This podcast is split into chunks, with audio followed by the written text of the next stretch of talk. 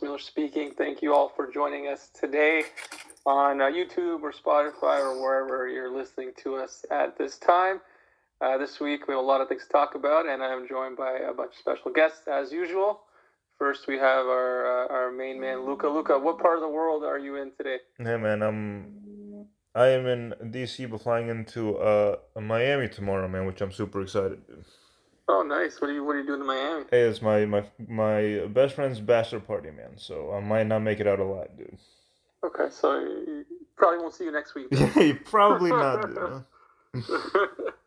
nice. Uh, well, I'm sure you're gonna have a lot of fun and meet some interesting uh, Latinas and all that. You know. Yeah, that's what I'm looking forward to, man. uh, Valley, how's it going in Australia, my man? It does sound like Lucas in a recording studio, doesn't he? And I'm thinking, yeah, who's there with? Who's famous rappers he with? He's going to Miami now. I reckon since we've started the pod, it's the 17th bachelor party he's he's been to. So it's good to live your life through somebody else. That's right. Lucas flying high. It's the Bitcoin rally, bachelor parties. It's, it's all happening. Samo da ste vi meni živi i zdravi, and that's all I care about. Tako je, buraz. Alex, how are you doing, my man? How's how's uh, beautiful Belgrade? Well, I've, uh, I've had better days, uh, considering everything that went happen on Sunday, not just with the Derby, but with me sounding like a crock of shit, as most of you can hear. But it does mean a more pleasurable listening experience for the for the listeners of this wonderful podcast because I won't be talking as much, and uh, having a chance to do it with you guys makes it a lot easier. So I'm ready to get into it. There's a lot of topics to cover, and a lot of good stuff happened, a lot of bad stuff happened, and sometimes it was the best and worst of Serbian football at the same time. So it was, it was a good week.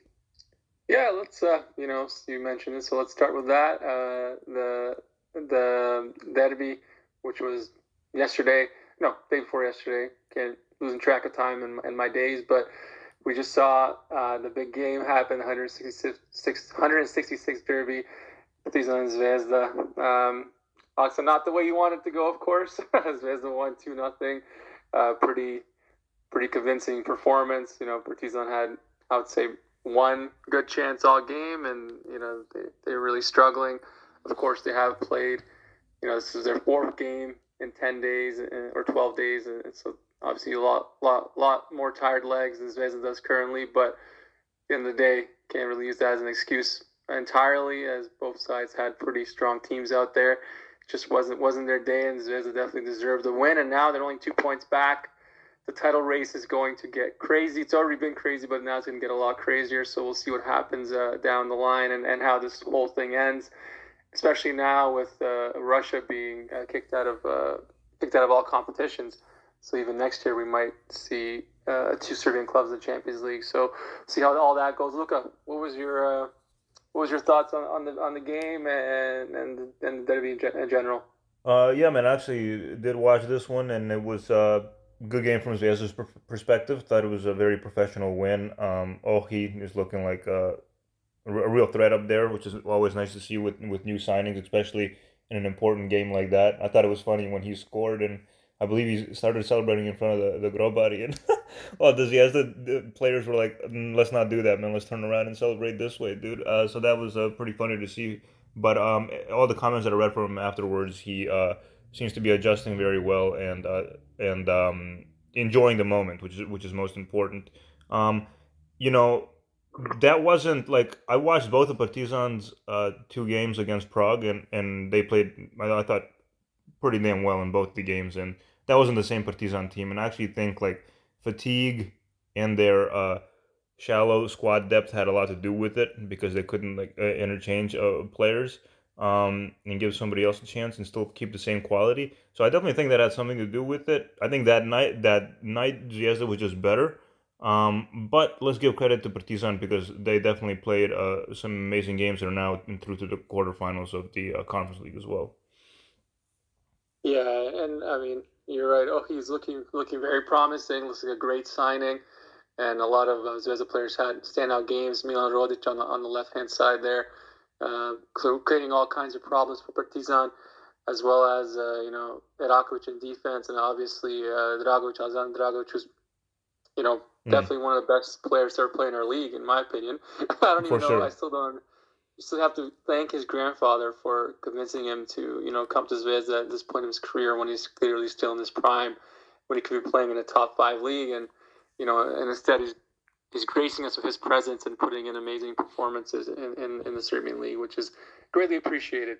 And uh, Veli, what were your thoughts on, on, on the game and uh, the upcoming crazy title race? To you three and to all our listeners on our podcast, I'm going to be highly positive, highly romantic, and highly nostalgic on your asses. Um, listen, I took it from an aggregate point of view. It's been a long time uh, because, you know, we all know I'm, I'm a little bit older than, than you three. I used to grow up when the Zvezda Partizan derbies were the biggest thing probably in Eastern Europe going towards the West in terms of uh, participation. Uh, bigger part, and I should say that better, in, in terms of crowd numbers and things like that. And then I went through the uh, what they call the noughties, you know, from the, the, the start of the millennium to 2010 and all those derbies were awful, and they were at times they got fifteen thousand to to a game and things like that. Used the scene as um, political, you know, the derby was as seen for uh, people showing off their political venting and their opinions, and people to take out their frustrations, and there were fights and crap and all that type of stuff uh, going on at the ground. Not to today's uh, take away from the horrible, uh, few horrible scenes in, in the Belgrade streets beforehand. But I looked at the two derbies this year and I actually thought that they were a great spectacle. And where this is the pinnacle of the Serbian league, right? You know, we talk about our Serbian clubs in Europe and we talk about our national team, rightly so, and we talk about our players who are doing well in Europe.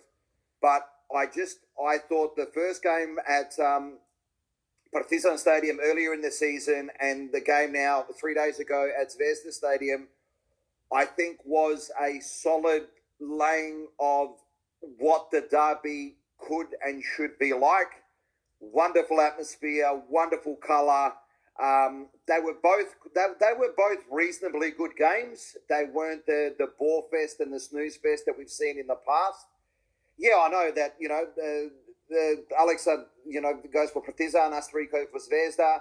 Um, also, you know, like I'd love our relationship, you know, to be an example of what the, the, the derby should mean to all of our um, supporters. You know, listening to the pod, you know, we don't hate each other. We don't want to, you know, we don't criticize each other. It's all in friendship and in good sport, you know, in, in good sporting rivalry. But I, I thought the derby was just a fantastic spectacle. You know what I mean? Like I just I, I just thought he was he was he was like solid to watch. Um, the the standard was solid without being fantastic. I probably agree with what Luca just said that um, maybe because Partizan had those two games, what I really want to talk about later in the European part of our pod, uh, Partizan's two game against Sparta Prague. Yeah, there was a little bit of fatigue but that goes back down to um, uh, the intensity of the Serbian league, and we're just not used to that week in and week out. Um, yes, Ohi looks a great signing. Uh, I I really got to commend Alexander Stanojevic and the way he just said, "Listen, they, Zvezda were just better than us today, mm. and you know they they they warranted their win." I'm a little bit troubled, and I know that Alexa will have a better insight into this, whereby he said, "I I picked the incorrect lineup or the incorrect team. I'd love to know what that could have been because I couldn't work that out hundred percent. Um, but again, it was Zvezda, it was Zvezda's derby. It's made now the uh, title race really, really interesting. And I think just for the um, uh, just for the uh, interest of the Serbian league, you know, like in a way, it's the three pillars of our podcast, you know, like all the four pillars. And Jesus, I just realized how corporate corporate I sounded, but um, you know, it's it's our it's our Serbian clubs in Europe, it's our Serbian league, it's our Serbian uh, national team, and um, uh, and our Serbian players that you know that make the transfer uh, uh, our transfer systems, you know, from the big clubs and all over Europe. So I think that's an important part, and I think it just showed that you know it if that's what it could be. And I hope that there's grounds to build on that you know, next year and beyond. Uh, I agree with you about the game. I think it actually was a pretty good game. And, you know, in the past, maybe not the last couple of derbies, but in the past, we've seen like crazy some foul real fest. shit fests. Yeah, Yeah, there's like horrible 60, games. 60 fouls between both teams Right. and, and those awful games. Now, uh, granted, in this game there was a bit of you know pushing, especially that one one moment in the first half when you know the bench is cleared, which is normal. But I think you know uh, compared to many of the other ones, this was some pretty good football. Maybe not you know from Partizan's point of view, but I, I think it was a pretty decent game, and, I enjoyed watching it. That's for sure. I, I you know I wasn't Like, don't get me wrong. I don't. I don't want everyone to start going holding hands and walking out together. Yeah. You know, black and red and all that. We want the rivalry. I've got, and we want the competitiveness and we want the fierceness of it all. Um, you know, like I've got. It was Sasha Zdjelar that got sent off? Yes, Mhm. correct me if I'm wrong. Yeah, and you know, like, uh, you know, he went off and kissed the partisan badge and all that type of stuff. I've got no problem with that, right? Like, who else badge was he going to, you know, kiss? He's not going to kiss the Hajduk badge. You know what I mean? so I've got no problem with that, right? So um, it's it's it's all in good sport and it's all in good fairness and. You know, you've got to congratulate the Zvezda players who, you know, probably showed the, the two newcomers, you know, probably don't go celebrate over there, go celebrate over here. You know, Right, right. things to spill out onto the streets and all that because for God's sake, what type of world we're leaving leaving our, our kids? You know what I mean? And um, um, you know, so I, it, it was really good, and I just hope it's something to build on. That's right, Alex. A bit different perspective perspective from you, I'm sure. Here, um, you know, Partizan, not not a good performance from them, especially going forward. You know, the attacks were pretty neutralized by Zvezda's defense. Miletic, big question mark. uh, You know, starting on the right hand side there, he got cooked pretty good by uh, Rodic. Um, what were, what were your thoughts on the game, and what did uh, Stanojevic get wrong? Well, uh, I think the thing that uh, said at the start about the derby being a very popular thing in the past is something that actually came back uh, in a way in this particular game because from everything I heard and everything I saw, there was a lot of interest from foreign journalists and foreign fans that were coming in to watch the game. Uh, I think that the stadium was the most filled that it's been for a derby in a very, very long time. It was reminiscent of the uh, derby that happened back in 2003 after we played Real Madrid in the Champions League when it was you know, you couldn't put a needle in the stadium. That's how full it was. And this was the first time in a while that, you know, our southern uh, stand was full all the way, and the you know the, the, fans showed up in big numbers, and the atmosphere was pretty good on both sides. So I think it's something that helps the overall image of, of the derby. The football has been getting increasingly better over time. I think that uh, better officials have been getting an opportunity. Guys like Mazic and Jovanovic, who are respected European officials, are getting the chance to ref the games, as opposed to guys that are easily influenced. And um, you know, I think it's it's good for the game. I think it's good for the league. I think that you know, considering that we're nearing the top ten, you know, leagues in, in Europe, I think that UEFA might have a bigger um, incentive to come in and even you know make sure that uh, the other games in the league look that good. And it's a shame that the league isn't shortened uh, so that we can see this kind of intensity every single match day because there's a big disparity between the top teams and the bottom teams. And if, you know, you, you would be more accustomed to the tempo and even the derby games look better. But again, derby games in most countries aren't particularly great. They're defensive slugfests, and very rarely do you see a goal fest that happens. So I wasn't surprised that this game was similar like that, although there was some good football to be played, at least from Zvezda's perspective. And I thought Zvezda played a pretty routine game. I don't think they really ever got out of second or third gear the whole way. Uh, we didn't really have a uh, didn't really have much of an idea of what we wanted to do.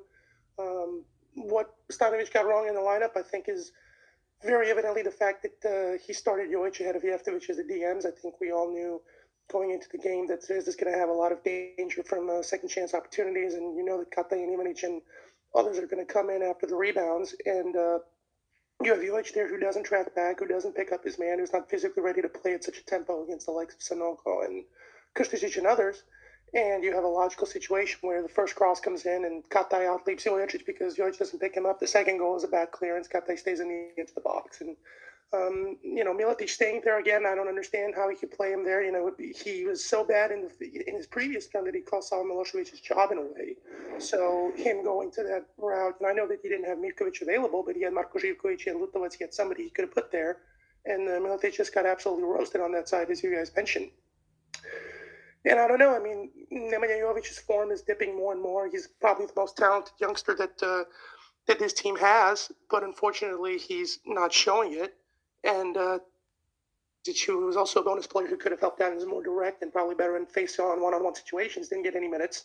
Um, it showed how weak we are when Zaletta doesn't have a great game. The team is 30% weaker, and ultimately, the limits of this team were exposed, and it was surprising. Uh, our track record of, you know, after big European games isn't particularly great.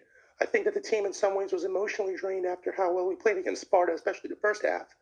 And um, I think it was expected of things to show that, that it's, it's, more tactically flexible. I think they're a team that's physically much more ready. They're used to playing Thursday and Sunday, you know, for years now. And um, I think we really blew a big chance. I think Stanojevic's mentality going into the game when he said plus five and plus two are the same to me was wrong. I think the subs he made were wrong. I think that, listen, this is his fifth derby and uh, in the second term, and he hasn't won a single one yet. And uh, you know he had the luxury of losing this game, and he chose not to go for it. So you look at the rest of our schedule, we have to maintain us being ahead two points by the time the playoffs come around, which is very debatable whether that's going to happen or not, so that we can have the derby at home. And uh, if he didn't go for it this time, I don't know what when he was going to go for it. I think that again, we didn't really have many ways to threaten. We've played the same way we played all season, which is either try to find Ricardo on the long ball or let our you know pacey wingers create counterattacking opportunities or try to get something out of set pieces. There really isn't a lot of buildup. There's not a lot of structure, especially defensively, how we how we play. And against a stronger, more technically talented team, the flaws get exposed. And I give credit to Stanojevic for what he did against Sparta and what he's done this season. I think that he's done a very good job. And I don't know if another manager would have us first in the table. I think we deserve first um, especially when considering the fact that we've, you know, we've deservedly beaten all the small teams and there haven't been any controversial situations. But uh, I think that it's also fair to say that he's shown in most of the big games this year, whether it's in Europe or in the league, that um, you know he just simply isn't available. He just simply isn't able to win those games in most cases, and the team is just not physically ready to answer the task. And uh, he's going to have a very difficult task going ahead in, in April. And uh, if he doesn't win that, and if we don't win that, then we don't deserve the title. And just he gets credit for playing a good game hockey looked great. And uh, the last thing I want to mention is that I'm kind of annoyed at this notion that all of a sudden we made Dejan Stankovic look like a good coach. Well, he won more points in the Europa League than we won in the Conference League, and I think he's shown that he's tactically sound, and I think that he's shown that he can evolve. And Stanojevic hasn't shown that. I think he has certain strengths and certain characteristics that work for our league very well, and I think that they've helped us get to where we are. And I think that this is a success with this team. But then you ask the question, why was this team selected? And how is it possible that he's evolved very little from what he was 10 years ago? So it leaves a lot of questions to be answered. I, I, they have one more game to really show what they can do. They have to, first of all, maintain that lead. And if they can maintain that lead going into April, then they're going to have a game where you're going to have to prove whether they got the right stuff or not. And, it's down to him and it's down to them. And it's the most important game of his career and their career. And um, they should forget Feyenoord and everything else and focus on that because, you know, Feyenoord's obviously great and I'm a huge fan of winning in Europe. But you know, you've thrown all your eggs in the title basket. You can't back out now. So you got to make sure that you know for, for that April game, you win everything you can, and you go in that game ready to kill, which we didn't do. We looked like a team that wasn't ready to give it their all. We looked kind of timid. We looked scared. We didn't really make a lot of fouls, and um, they just deserved it. They were much better on the day, and they they looked you know made us look second rate. Really, that's all there's to it. Yeah, I, I agree, Felix. Uh, I mean, you can't you can't argue against that Partizan didn't play their best game, and a lot of you know obviously you, you mentioned Dale had a horrible game, you know his worst game of the season, and he's a player that is really the Partizan really depends on. So if he's having a shocker, then you know it's going to be way harder for them to get a result against anybody, let alone against uh, Zvezda. And um, and you mentioned as well uh, the upcoming title race and, and the playoff and all that. It's going to get really juicy. I mean, I, I don't see Partizan or Zvezda dropping any more points, especially now that things are, you know, so much at stake. But we'll see what happens. Anything can happen. There's always surprises, even in our league. You know, there's always like a, a, a draw against uh, Radnički or something like that that hmm. screws everybody up. And uh, and you know, we spoke in, in the winter about you know Partizan needs more depth need to add more players, need more help in the midfield. And then they signed Fesa, and, and we said, you know, if he can be fit, he'll be a big asset. Well, you know, seems like he's not fit.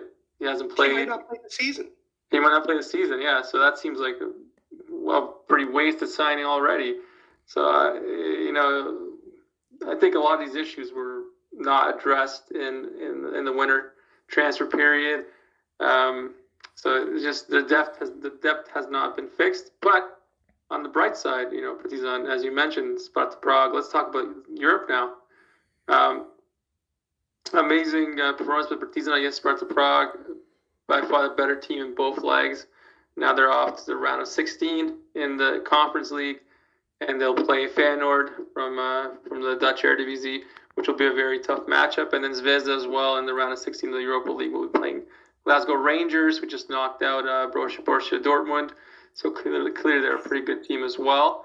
Um, both very interesting draws for our clubs. Obviously, I think anybody that's a bit, a bit realistic would say that both our clubs are uh, underdogs in, these ties, but I think we still have a good chance, especially you know at home.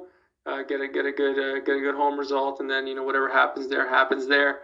Uh, Luca, what are your thoughts on uh, on you know the renaissance of our clubs in Europe, both being in, in the knockout stages and the, and the round of 16, and, and really pushing our uh, coefficient forward, where we're going to be a top 10 league, maybe a top nine league uh, next year. I mean, what to say? It's a beautiful thing, man. I mean, just to be in the top 10 leagues in Europe, first of all, just goes to show just uh, how much, how far our league has come. I mean, obviously spearheaded by Partizan and Zvezda, but still, uh, rising tide lifts all boats kind of thing for the rest of the league as well, uh, because they have to face them in the in the league. So um, yeah, it's beautiful to see, man. I think Partizan will have both both both ties are going to be hard for both Zvezda and Partizan. There's no denying it.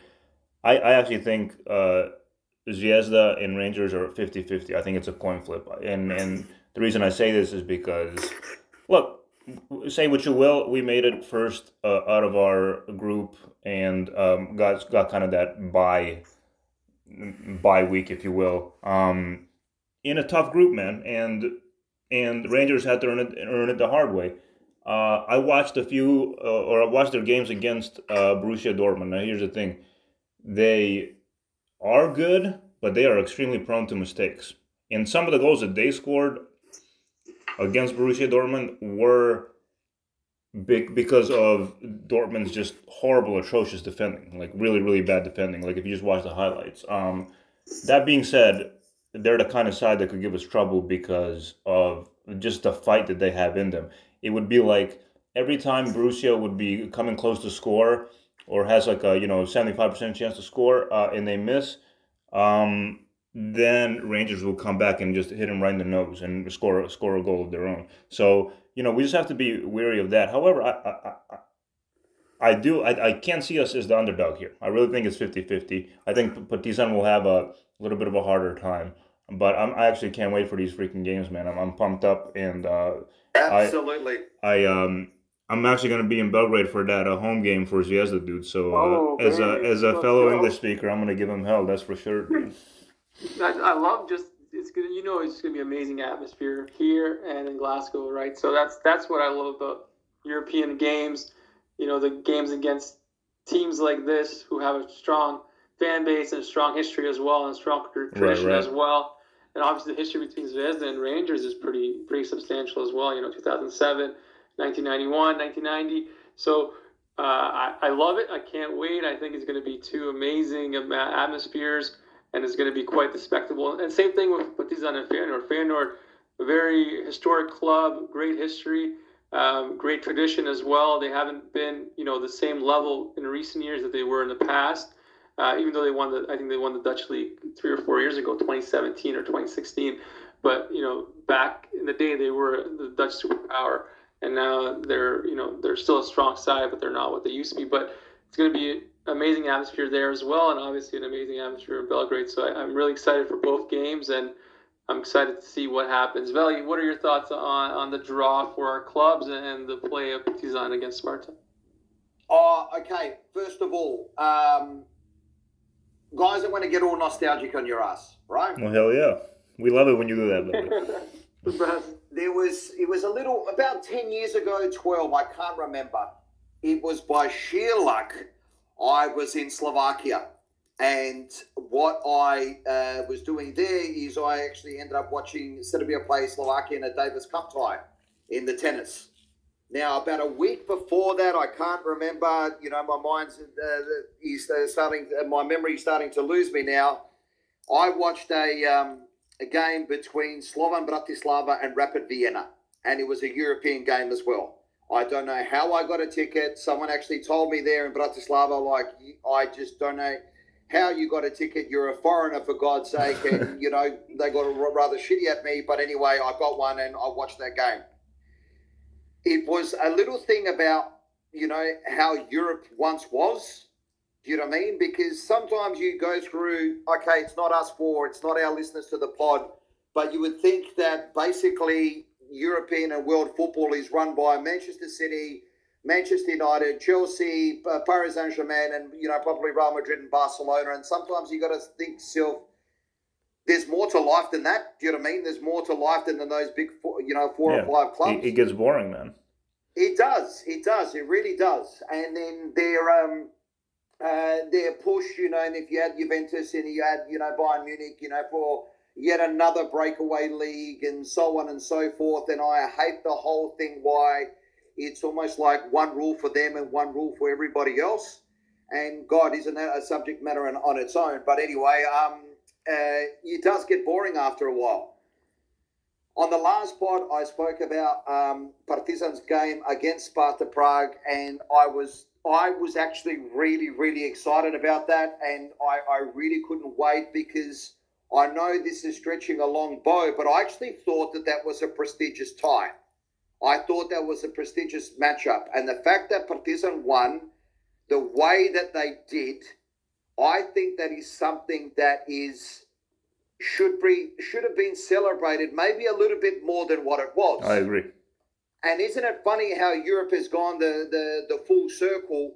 So when I was in uh, high school, you know, when I was in university, um, there were three European club competitions. The old Cup Winners' Cup used to produce some of the greatest, the, the best finals of that year. You know what I mean? Like the UEFA Cup used to be a home and away leg. There used to be the Champions Cup final and used to be the Cup Winners' Cup final. And of, of those four games, the Cup Winners' Cup final used to be the best final that there that there was. So I actually thought it was great. Kudos to Partizan for for getting past Sparta Prague. Um, and you know, like I actually thought that that was a prestigious, you know, tie, and not enough was made of Partizan's great performance a, over both legs. I am I am a Stanojevic fan. I was really interested, you know, to hear Alex's, you know, comments not too long ago. I I get the feeling Alex is going to give me a better insight because you know you live in Belgrade and you know like uh, we don't, I don't, and I just get, you know, just read the media every morning, you know, before I wake up, even before I say hello to my wife. But anyway, that's a different story. Um, but um, uh, I, he's the type of guy that I wish him well. Do you know what I mean? Like he comes across as a decent man. He comes across as a solid coach. And you know, one thing about our great nation is the fact is that we produced good coaches all over the place. And I think we, you know, the, the careers of someone like an Alexander Stanojevic and Vladan Milojevic and Nenad Lalatovic and, you know, the guys that have coached in Cyprus and in Greece and in, you know, in other areas and things like that, we still need to fo- and track their progress as well because I, I, for one, I wish them well as, you know, in their coaching careers. Um, now, you know, to get onto these two ties, the, when the draws came out, so Zvezda to play Rangers and, and Sparta Prague to play Feyenoord, it was it made me even happier and even more uh, uh, feelings of anticipation, higher feelings of anticipation for this upcoming year than when Serbia qualified for the World Cup. Because can I just say to the people that are younger than me, which you guys all are, and you know to the to our listeners that are younger than you know Luka, Milos, and and and, and Alexa, embrace this.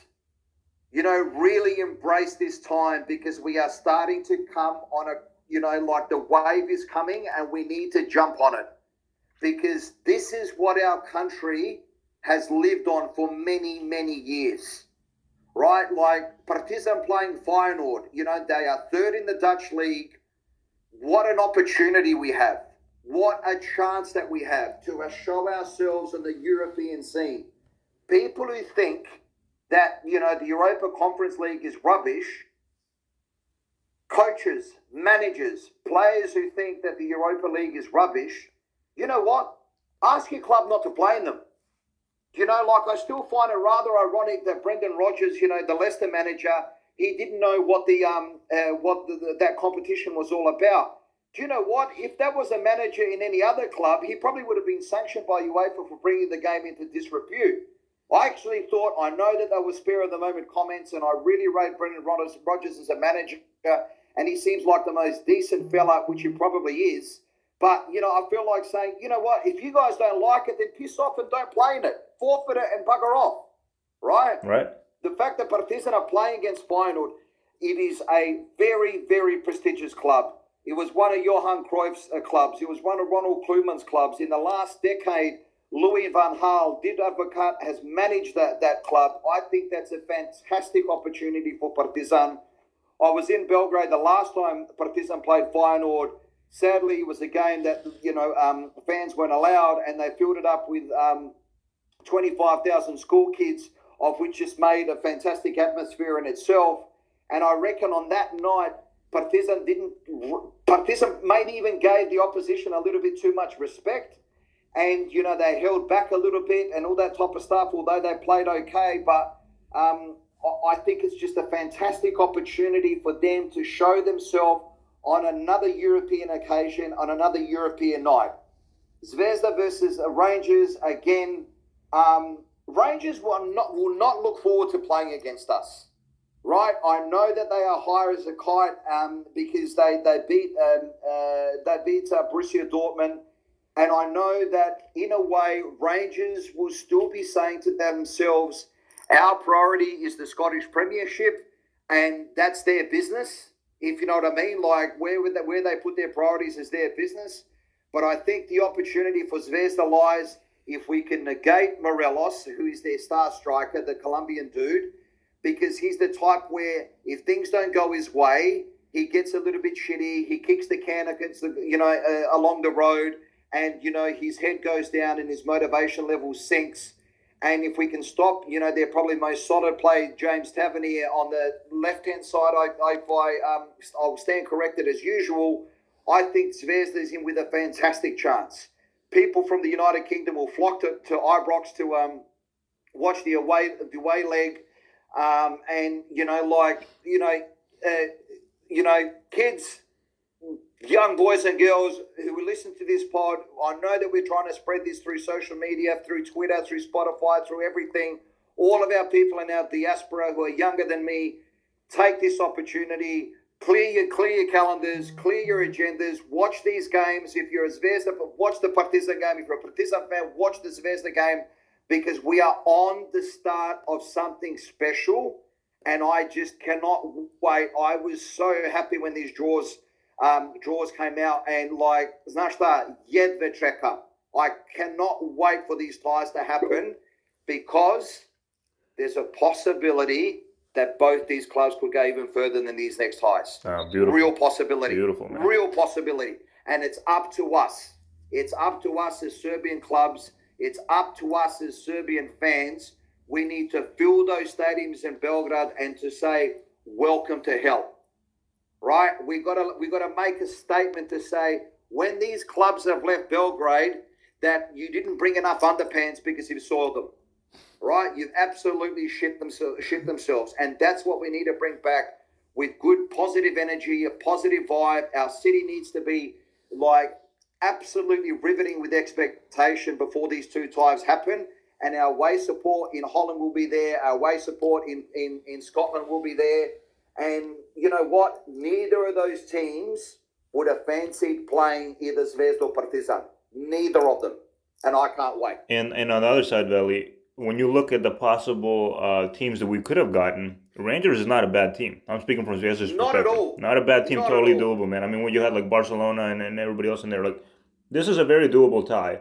And like I said, I think I really do think it's 50 50. And if we show up, I think we have a good chance of taking it, man. Because this is the thing, right? This is what people who support these Western clubs and all that type of stuff need to understand. I love Glasgow Rangers. I watched them this morning against St Johnstone. I don't know why. It probably um, is a bigger reflection of me than than anybody else, but. I, you know, like I love watching Rangers. I love watching Celtic. I've got a real soft spot for Scotland. I, I have, but these, this is one thing that people like in Rangers, Celtic, all that type of stuff, Feyenoord need to understand. You have way more money than we do, right? And you can't hide or shy away from that fact.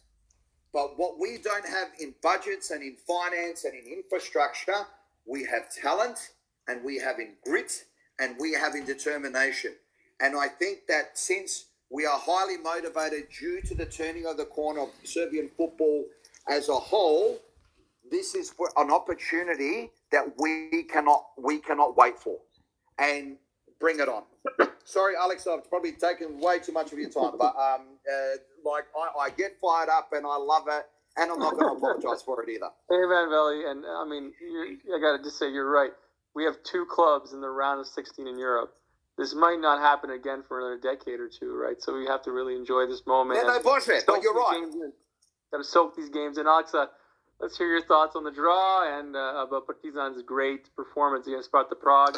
And I think Veli, as part, you know, Veli said is forgotten that game, but I think the part of that is because the, this game, the derby was right after it. Right, know, right, right. It was forgotten. Oh, by the way, before Alex starts, sorry, man, the uh, the Sparta Prague coach in his jacket, it looked unbelievable. I loved, I really loved the Sparta Prague uh, jacket. So I just needed to put that out there. Sorry about that, Alex. Uh, now say something intelligent. Czechs always had fashion sense. Uh, I feel like this, this is like listening to Mel Gibson in Braveheart before he's getting the Scottish Army ready to, you know, go get go take it back. Uh, it was I don't know how to follow it. Um, regarding the Sparta game, it is probably the best game or the nicest feeling I've had in Partizan Stadium ever. And think of the ground that covers. And I've been to many games. Uh, I was there when we played 2 2 against Anderlecht. I've been to European games. I've been to the home games and whatever. And um, the whole night was great. I got to meet some people that uh, I've been looking to meet for a long time. And I got to saw, I saw some people that I haven't seen in a while. The stadium was fairly filled. For the first time in ages, the fans actually in the South Stand made a great atmosphere. There was the great um, banner that was unveiled with the old uh, with the old scoreboard that had the five 0 against Sparta Prague. You know, reminiscing back to the tie in 1966, and you had the fireworks going off, and you had the lighters going up, and it was really just it was fantastic, and, it, and you saw that that they completely crapped themselves. And they didn't really know what to do. And uh, granted, it wasn't the, the, they didn't play the greatest game. But a lot of it was because of how we stopped them, and I think it was more down, and especially in the first game and away, which was a, a pretty was a pretty dull game because neither team had, I think, more than 65%, you know, passes completed. And the fear that I had with Sparta was that they're, they're physical, they can run quick, they can create counterattacking opportunities, and we didn't allow them to do that. And when you pair that with the general disinterest that the coaching staff and that the club uh, seemed to have displayed um, going into the game, uh, saying that you know we're focusing on the league and you know the, the league titles are main priority. Um, they went out and they played fantastic away, at least in terms of stifling them. They didn't allow them to get easy opportunities. Uh, all their best players were, were shut off. And, um, you know, a piece of brilliance from Zlatan Manning away really made a difference. And we got a little bit lucky with that miss header at the end that in 99% of situations would probably go in and it would be 1 1. And I think that the reaction would have been vastly different. But the fact that we got a win away was a huge boost. It's the first win we've had in the Czech Republic, and actually the first one we've ever had in the Czech Republic. And then the game at home was just he came out and it, it, looked completely nothing like I expected. And I was thinking we might, we're probably going to draw. I didn't expect us to lose. but for us to come out and just blitz them the way we did early on um, was absolutely spectacular. Could have been 3 or 4 nil by halftime. I mean, yes, they were clearly scared. They, they played some youngsters. They had a few injuries, but we had guys that were coming back off injuries. We had guys that were injured, guys that were lacking experience. And we went out and we just completely took it to him. And, uh, you know, he, Pavel Vrba played all his best guys. He played, you know, Hložek, Haraslin, and Krejci and everyone else. And, and, the way we started was just we pressed them high. We didn't let them build the ball up. We took the ball away and, excuse me, um, you know, we, we created chances very easily. And the two goals that Ricardo scored are two top class center forward goals that, you know, really great strikers can have. The only thing about the game that was frustrating was the Bulgarian referee who gave the first yellow card for no reason whatsoever, and then the second yellow card, which you know, you can argue probably wasn't a dive. I understand why he gave it, but the first yellow card was just ridiculous. I mean, he didn't even make. He really had a chip on his shoulder, didn't he? He really had a chip on his shoulder. That referee. Just, I think he just didn't know what he was doing. I think it's more so that than any sort of, you know, specific bias that he had, and then that's the frustrating thing.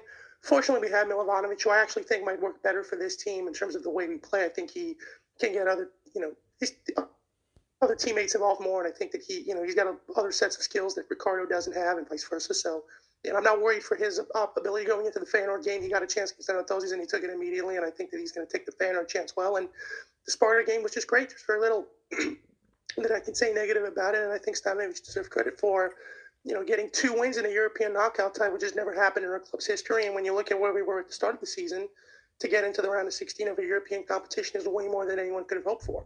Um, specifically regarding Feyenoord, I think that that was one of the teams that I, I didn't necessarily want. The only team that I really wanted to avoid was Stade Rennes because I think our record with French teams is awful and they play tremendously fast football and they're very difficult to stop.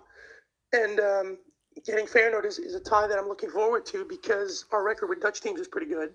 Um, they're a young and experienced team. Their former manager was the, the their current manager was the former AZ Alkmaar manager, which is something that I'm very excited about because I want payback for two and a half years ago. I still haven't gotten over it, and I never will. And um, the away game's going to be great. Of course, Feyenoord has the best fan base probably of all the Benelux teams, probably even better than Ajax and PSV and Anderlecht. Um, they've got young, experienced players. They're a team that's you know competing well in the Dutch league. They're chasing you know PSV. They're chasing Ajax. They're chasing the Champions League spot. They played a very good game against um, against uh, Alkmaar that they lost. They probably should have won. They, they played very well. There's not a lot of well known guys in that team.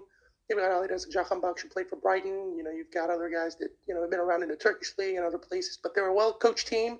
They're, they got a manager who knows how to work with young players and, and have them gel together well.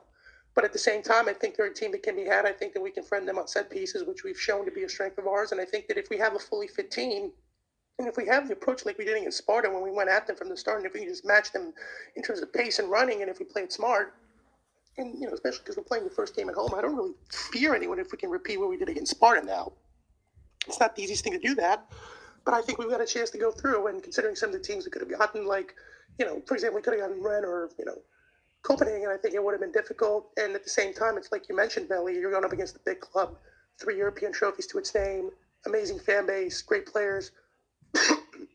it's much more enjoyable to play against a club like that than it is to play against someone like Copenhagen, which is kind of boring. And you know they're a good team; they might knock you out. So it's a great chance if we manage to knock them out. I think it's going to be the biggest achievement in, in recent club history. I mean, we haven't played in the quarterfinals of the European Cup since 1990. So you can say about the conference whatever you want, but to get into the last 16 is a hell of an achievement, and it's you know it's, it's not an easy thing to do. And, and beating Sparta twice took some doing, and I think that you could say about the group that it was fairly easy, and the qualifiers were you know a bit tricky, but getting knocking out Sparta, a club with big history, a club that took the competition seriously. They beat Rangers. They beat, you know, they beat, you know, they, they put three goals past Lyon. Um, it's an achievement, and I think that if we're healthy and if we if we go at the Feyenoord like we did against Sparta, and if we put the pressure on at home like we can, then I think that we, we have a chance. It's going to be difficult because they've got pace and they've got you know quick build up abilities, but I think that our set pieces and our toughness can hopefully stifle them, and uh, I think that we have a shot to go through. Um, about the uh, the Rangers game, I think the Rangers, you guys said it all. I mean, it's a club that that has history with. It's a club that showcased its ability to put a bunch of goals past anyone. They've got players that maybe aren't well renowned but are very good for their team. James Tavernier, who's their right back, would probably be England's best right back in any different era, and he's not even in the five best right backs they have right now. Ryan Kent is blossomed since he's left Liverpool. They've got, you know, Ryan Jack, who we saw for the Scotland team. They've got Allan McGregor, who's a legend in goal. They've got a great fan base. You mentioned Morelos. You've mentioned Stephen Davis, Scott Arfield, Borna Barisic. Gio Van Bronckhorst has taken over Steven Gerrard and has kept the same principle of play. But I think they've shown that they can knock out tougher teams in, you know, bigger circumstances. I think that they're going to be hyped up for it. I think that uh, Zvezda shown that they can match teams in terms of toughness, maybe not in terms of pace. And the thing that Zvezda has is they have a couple of players in Katai Ivanic and Ben, and now especially even in Ohi, who can actually get behind the defense uh, and who can win a match with one move. I think that the, the first game is going to be crucial. If you remember, the last time that Zvezda played against Rangers was back in 2007, if I recall, and it was a game that uh, was a pretty well played tactical uh, slugfest until Rangers scored in the 90th minute, and then Zvezda had a chance in the first minute at home. They missed it, and they took advantage of it. So for Zvezda, the key is to not lose in Scotland. If they don't lose in Scotland, they got a pretty good chance to knock them out at home. I'm, I'm pretty confident that they can do it, but I think the first game is going to be crucial. I think that you have to play it smart. I think it's Zvezda shown against like Braga, Ludogorets, and Midtjylland, and even in years before that against Krasnodar and Bate Borisov and others, that they can play those kind of games. They can grind out a result in Belgrade. I think they've got a great chance to do it. I think Rangers is a team that can put five goals past anyone, but they can also collapse at the back. So I think if you hold on to that first wave, that absolutely has a shot to go through. And again, all things considered, when you look at where Serbian football was a few years ago, and let's be honest, where it is now, the fact that we've got two teams in a round of 16 fighting for a quarterfinal spot is way more than we could have hoped for. So we have to enjoy it. And I think that the great part about it is both teams have a shot to go through. And you look at the ties they could have gotten. Uh, you couldn't say that about all the teams there. So I think it's a great opportunity, and I think we have to cherish it. Man, I'm excited. I really can't wait. These European nights, these atmospheres, has got me buzzing, and I, well, yeah. I, am really looking forward to. Luka, I'm so jealous that you're going to be there. It's to be that's going to be really unreal, man. Dude, I know. I can't. I, I can't wait, dude. I, when I saw it, like I, I, had planned the Belgrade trip a little bit before, and then I saw it, and I was like, oh hell yeah! Because if if they would have played home first, I would have missed it, you know, obviously. But this way, I'm gonna be there. Like, are you gonna make it to Budapest for uh, Serbia Hungary or what? Yeah, I don't think I don't think I'm gonna be traveling for that one, dude. I, I have, I have faith in the boys; they can take our business without me, dude. yeah, there we go. Um, yeah, big big games ahead. Uh, big. This is you know kind of crazy things happening in Serbian football. It does feel like the, the the momentum is with our clubs and our national team, and that we're going in an upward motion. Obviously, anytime you speak about us, that motion can stop abruptly and violently, but and reverse in some instances. hopefully, it doesn't. And hopefully, this is just the beginning, and, and we we see these amazing achievements and amazing spectacle games more and more often as the years go on, and that this is really the renaissance of our football, which we're all hoping that it is. Um, if anyone can fuck it up, we can. exactly. Don't challenge us. Dude. The self sabotage masters, as, uh, like absolutely. but uh, you know, a lot, lot, lot of things going on for players as well. We got to give our boy a shout out, Alexander, Alexander Mitrovic Mitro, who just uh, broke the Champions record League breaker. Not champ, the championship scoring record. Soon to He's be Champions League. Not mentioned twice. He's gonna get the Champions League soon. I'm sure. Exactly. Yeah. Hey, can I ask you guys a question? Here we are, nice and hypothetical if you guys saw Alexander Mitrovic in two seasons' time, still in a football, uh, still in a, uh, a Fulham shirt, how would you feel about that? Uh, not not good. Total, total hypothetical. Not good, man. I'm I'm I'm with Tadic here, dude. I think it's a travesty that he's playing in the in the championship with his talent level. I think if he can find the right team in a in the top tier of the leagues, I think I mean he could. I don't know like how high the ceiling is for him. That's the thing. We're never going to find that out if he's playing at Fulham. And his ceiling is pretty damn high from everything we're seeing. Yeah, I mean, if Fulham becomes a stable, you know, mid-table Premier League team, I wouldn't be so against it. But at the same time, he needs to play on a team that's attacking, that has possession. He's not. He's not a player that's going to play this counter-attacking style and that's gonna you know score a lot of goals playing that way. Right. It's just it's just not it doesn't suit him. Like look at how Serbia plays. That's how he needs to play on a team that has a lot of possession, a lot of attacks, great wingers, you know, creative players. He needs he needs that to be successful, and it's really hard for him to do that at Fulham. Even at Newcastle before that, you know, these are teams that were kind of fighting fighting for survival, fighting for their lives, kind of very defensive, not not having a lot of possession. So it's, it would be it's going to be very hard for him. I know Fulham looks amazing right now in the championship. You know, they're going to have a record season. They're going to win the league. But they looked uh, amazing before. Exactly. Exactly. Exactly. Looked because the, the reason the reason I asked that question is, you know, and I've said this on the pod before, and it's got nothing to do with me, but you know, people like Tadic, people like Mitrovic made really wise career choices, right? So that why I asked that question is, I I think you know, like again, what Mitrovic has, has done it sadly will be underrated by many in the football world because number one, he's Alexander Mitrovic, who's Serbian, and number two, you know they they're going to say it in the championships, but when it's it's in the championship, but when it suits them in another discussion, they'll say, you know, uh, the playoff final is the richest game in football and it's such a high standard and so on and so forth. Right. So there's always that inconsistency there. But the thing is that next his next career move really needs to be at a club with a manager that knows his strengths and that has a style of play that suits the player that he is. Because let's face it, if we're playing in a high tempo team that looks to have a high transitional rate, and what I mean by that is that, you know, a lot of these modern coaches now going in that they call it the first three seconds or the first five seconds. So what they do is how they transition when they've lost the ball and how they transition when they won the ball back. So if he's in one of those teams that play that high tempo, high press, try to gain the ball back within the first three seconds of losing it, I think Mitrovic could struggle in that type of team. And especially, you know, the way that Fulham play, he's the sole guy up front and everyone plays around him, whether it's the one or two players behind him, what, um, either the player either side of him.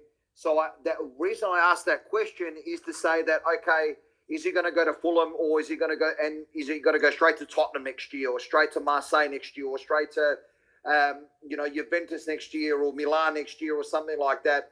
I think he still needs to be rather wise in his next career move because is there stuff to build on? Like, yes, you know, like, I can't wait to see what it's going to be like in the next two seasons for him. And, um, you know, number one, I can't wait to see him in November, you know, in, in, in the World Cup. But, um, right. uh, yeah, you know, like it's not taking nothing away from Artur, Mit- Artur Mitrovic's achievements, but I, I'm just so fascinated about his next his, his This- next career move. This has to be his last ever championship season. Like, there's no. I mean, if Fulham gets relegated again, there's no way he should stay and go. Like, no, he's. I, I don't know if I'd say. that. I mean, he's a guy who's pretty loyal. He's mentioned many times that he wants to go back to Partizan. He loves being in London. He's very well paid. It's a style of football that suits him, and he he's the king there. The wages in the championship are obscenely high. You guys got to remember that too. So Especially you know, his. It's not that shocking. I think Especially he got his. Yeah, 100, 125, right? 125 per week. Yeah, something around that that. ain't So bad. He's he's the highest paid player in the league, and, and he's he, he's in a league that's competitive. It's probably a top ten league in Europe. So I don't know if you would necessarily move. Wages. yeah, I wish, almost dude. Walker's wages. Yeah. I wish, my friend. Yeah, but the champ, 125 Championship each. yeah. yeah. But uh, the championship is a, is a pretty respected league, and I think Fulham has the, the finances to invest in a good team, and I think they're starting to get better. They're starting to make smart signings. They've got a good manager running them, so I think that you could see Fulham become a stable, you know, Premier League team. And if that's the case, I don't see any chance of him leaving. I mean, he's going to have a statue outside the stadium anyways, and I think he feeds off that. So I'm not even sure if I want to see him leave, and but if he does, I think that he, you know, he knows what the team he's going to pick. I think that he's been wise in the choices he's gone, and uh, I have no doubt that I'd love to see him in Roma, for example, or somewhere like that. I think he's Right. been playing in Italy tremendously. And uh, Can I think chuck this wherever goes- hypothetical? Sorry, boys. Can I chuck this hypothetical? Robert Lewandowski's 32, to 33, 32, around there. Yeah. Uh, Do you see Maybe, Artur? maybe older. Do you see? Do you see Artur Mitrovic replacing Lewandowski at Bayern? He should. Honestly, I thought I thought I was going to be Vlahovic replacing uh, Lewandowski at Bayern, but I, I, I, I, for some reason, I can't see it. I, I can see him going to another uh, EPL team or or uh, somewhere in Italy. For some Oh, reason, yeah, I I, see Italy more than Yeah, Bayern. yeah, yeah, I just I can't see- see I see him or I see him replacing, uh, you know, Edin Dzeko or something like Right, that. right. When was I the last really time see- Bayern signed a like a notable Serbian player? I don't even know. Off the top of my Absolutely, head. absolutely. But you can see my Never. You can see my thought process. You can see my thought process here. Do you know what I mean? Oh, 100%. they They they'll be looking to replace somebody and all that type of stuff because at the end of the day, sometimes football can be the fit, the career choice, and all that type of stuff. You know, there was a 100%. there was a really I listened to um, uh, the excellent, and that's the only thing that I probably ever listened to on that on that like um, media outlet. But the Guardian makes a magnificent uh, football weekly podcast, and I do listen to that. And one of the contributors to that talked about the fact is that we do fall into the trap here. Is as soon as you think, you, as soon as you've left the Premier League, that nobody. Um, uh, nobody, you know, like cares about you anymore. And one of those players was Dusan Tadic, and we just don't understand because we keep looking at the Premier League that What about- he's what about a superb Coutinho? player. Yeah, Look he Coutinho. a- Look at what he's done since he came back to the Premier League. You know, People thought he was but a know, horrible player all of a sudden.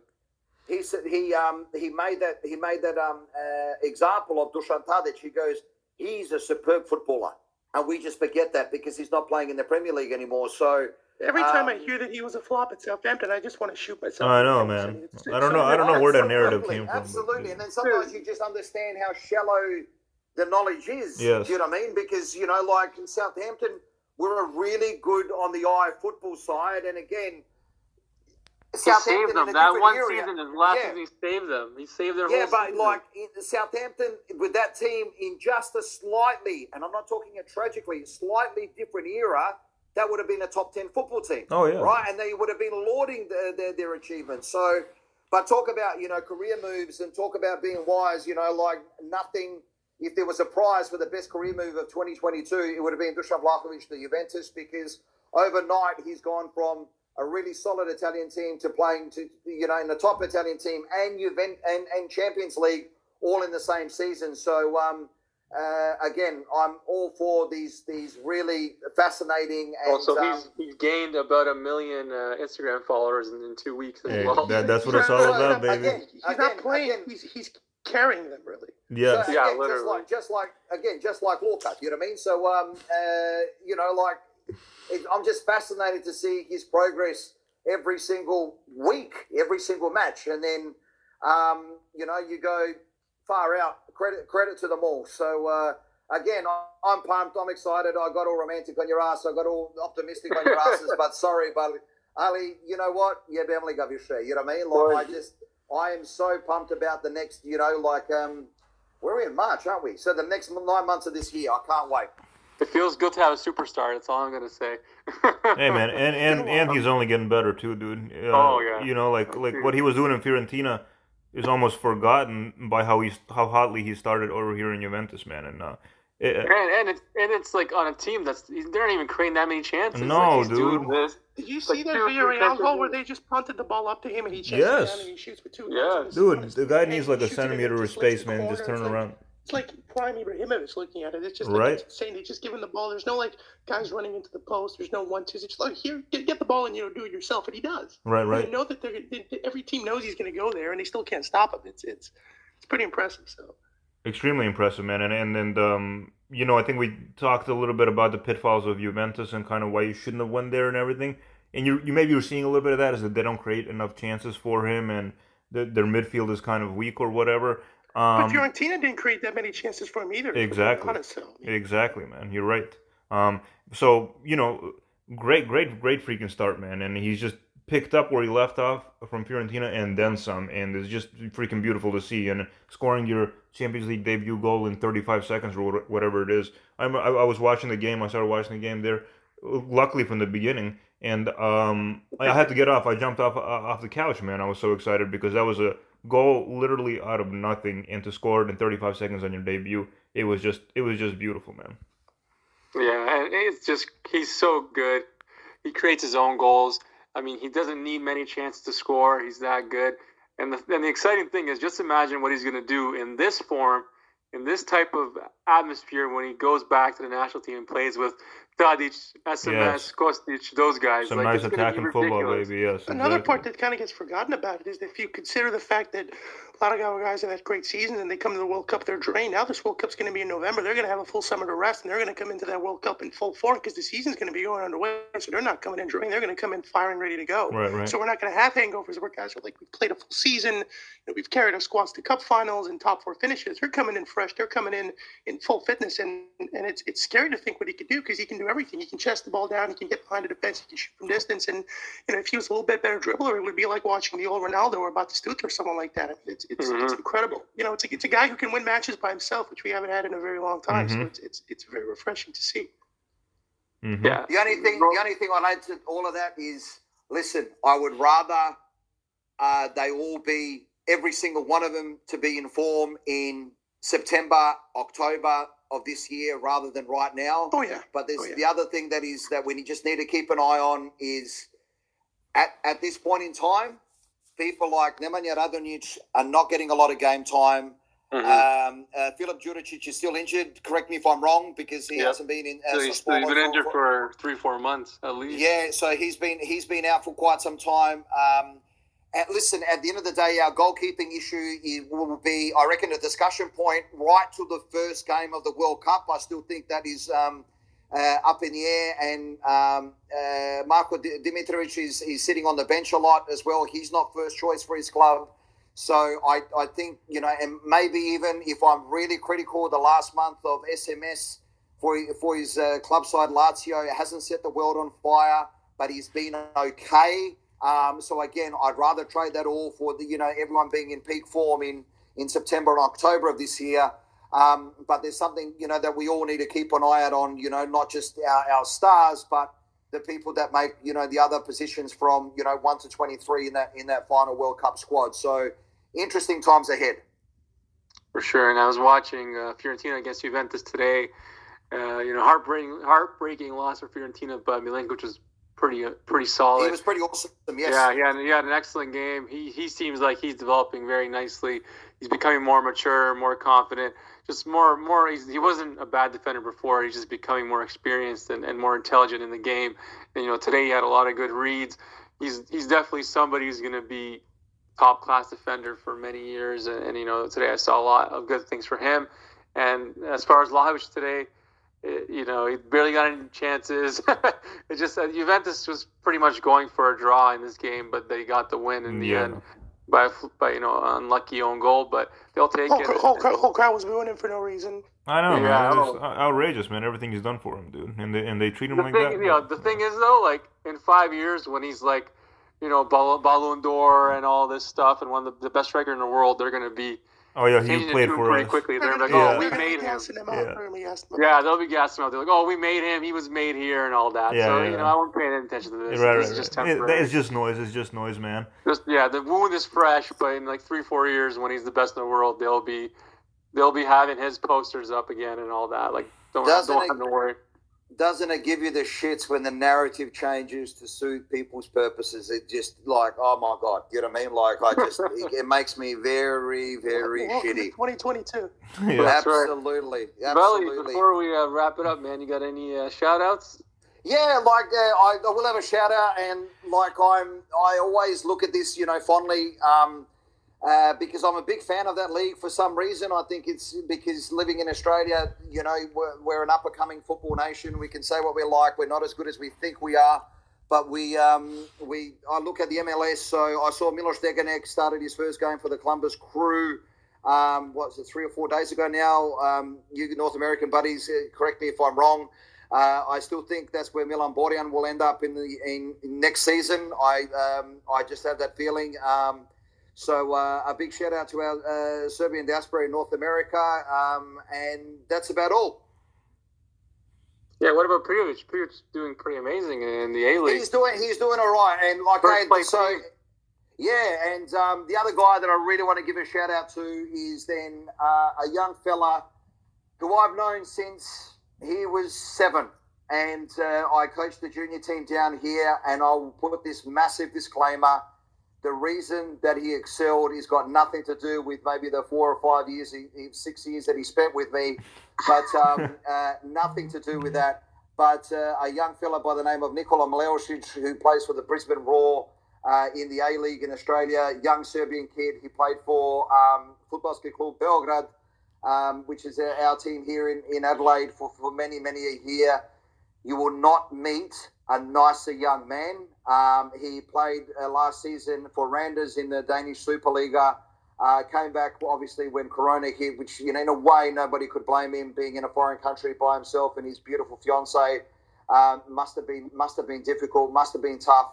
But he's doing really well for the team called the Brisbane Roar in um, far north Queensland. You know, to our all of our Serbian friends in New South, northern New South Wales and in in um, in Queensland, I know that they're doing it really tough with natural disasters. So a, a big shout out to you, all you folk. And um, uh, yeah, to, to, to, to, Nikola, you're setting the league alight, brother, and um, long may it continue. Amen. Uh, look, anything to add before you uh, go away into your blackout phase? yeah, next, yeah, uh, exactly. weekend? Uh, I, I, I do have to give a shout out to uh, I don't think we mentioned him enough, uh, only in passing, but Dusan Tadic and uh, Ajax in the Champions League, dude. Really should have won that game, but don't let's not let it take away from uh, from uh, Tadic's beautiful goal, man. It, it, was a real beauty, the volley. That's right. That's his tenth goal in the Champions League in the last uh, three three. I think it's been three seasons for him, three or four seasons for him. Such a such a classy player, a great goal, and and uh, you know what a what a week though. First we had Mitrovic break the record, Right. and then uh, Tadic scored that goal, and then the next day Vlahovic scored that goal in the Yeah, Champions which League. was It which like- was also a record for the deb- the fastest debut goal in the Champions League. Yeah, absolutely Ins- insane week for our players, and may it long continue, and may it long continue, especially till November and December. In when past we'll be in the November, boat. yeah. All right, everybody. Thanks for listening to us this week, and uh, everybody have a great, great, uh, great spring, and we'll, we'll talk to you soon. Take care. Живи и здрави, Били.